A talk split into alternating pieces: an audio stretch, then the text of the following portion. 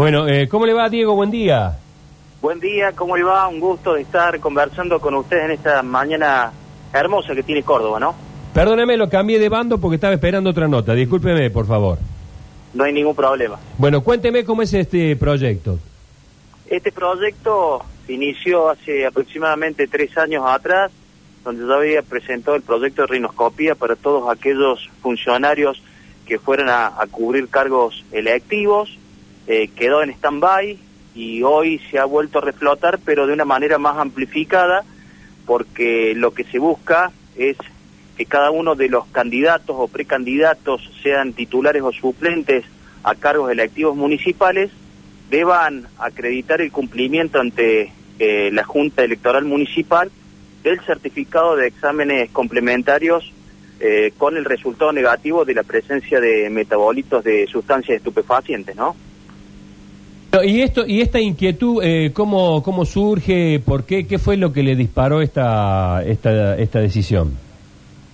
Esta, yo ejerzo la profesión de abogado eh, en el ámbito del derecho penal y además he sido comunicador en la vieja vida y, y es, eh, eh, esto me surge como una forma de, de decirle a los ciudadanos que los funcionarios tenemos que ser eh, tenemos que mantener el decoro, el comportamiento, la ética, eh, el, atender bien a la gente, pero además eh, hay un artículo de la ley de estupefacientes, que es el artículo 5, inciso E, que dice que aquel, aquella persona que, que haga un convite a título gratuito o que haga circular en el ámbito público el, el estupefaciente comete un delito de los tipificados en dicha ley. Pero además,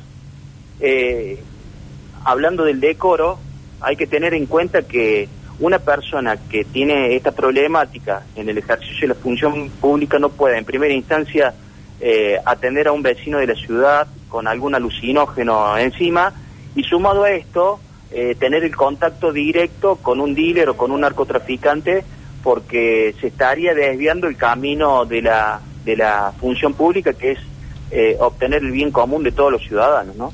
Eh, Casado, ¿puede- ¿usted puede hacer que haya hecho alguna declaración relacionando a, a Rodrigo de Loredo con el narcotráfico? Porque tenemos algunos oyentes que nos dicen, fíjense que Casado ha hablado de Loredo y de drogas y de narcotráfico. ¿Hay algo de eso? No, yo no lo estoy vinculando a De Loredo con el narcotráfico, simplemente estoy diciendo que, eh, que lo invito a De Loredo a hacerse estos exámenes complementarios de manera facultativa y que invito también a De Loredo que explique por qué él ha tenido alguna relación directa con alguna persona del bajo mundo. Específicamente cuando yo fui, eh, cuando empecé mi gestión como concejal, eh, algunos miembros de la oposición quisieron pedir una cuestión de privilegio, tratar de apartarme cuando salí con todas estas cosas, porque había indicado una supuesta relación entre un, un dealer o un narcotraficante con uno de los concejales de aquel momento eh, eh, en el inicio de, de- de la gestión. Eh, yo no estoy diciendo que... que, que tenga Eh, que ¿ese concejal era de Loredo, Casado?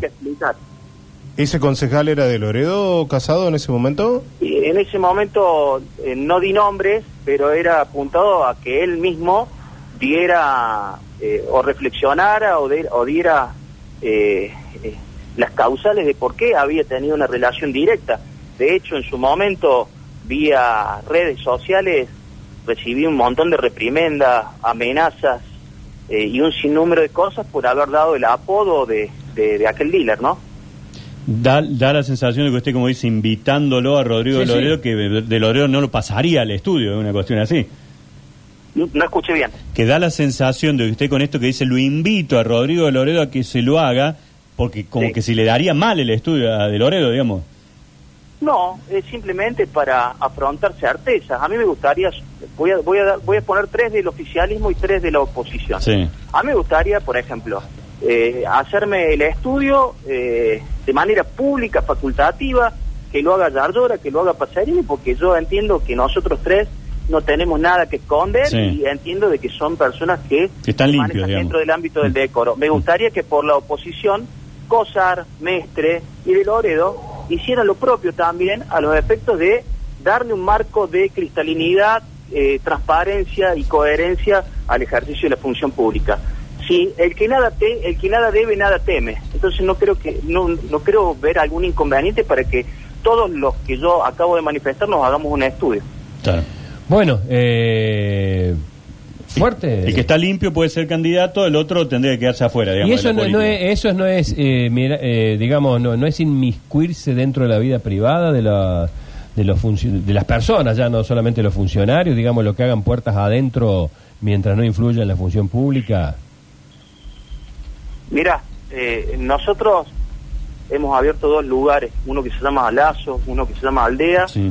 Eh, para el tratamiento de las adicciones. Nosotros no queremos discriminar con esta situación a ninguna persona. Eh, de hecho, la idea es acompañarlos en el ejercicio de- del tratamiento. El tema es que en el ejercicio de la función pública, una persona que tiene que darle respuestas a la ciudadanía no puede estar con alucinógenos encima, no puede estar haciendo un convite a título gratuito porque si no estaría cometiendo un delito y no puede tener una relación directa con el, eh, con el narcotráfico o con los dealers porque estaría, estaría encubriendo una actividad totalmente dolosa. Ese es el fin que tiene esta norma. Claro, claro, porque la tenencia para uso personal se refiere exclusivamente a la marihuana. Digamos, No, eh, es, es para el caso de la marihuana y de la cocaína. Cocaína, sí.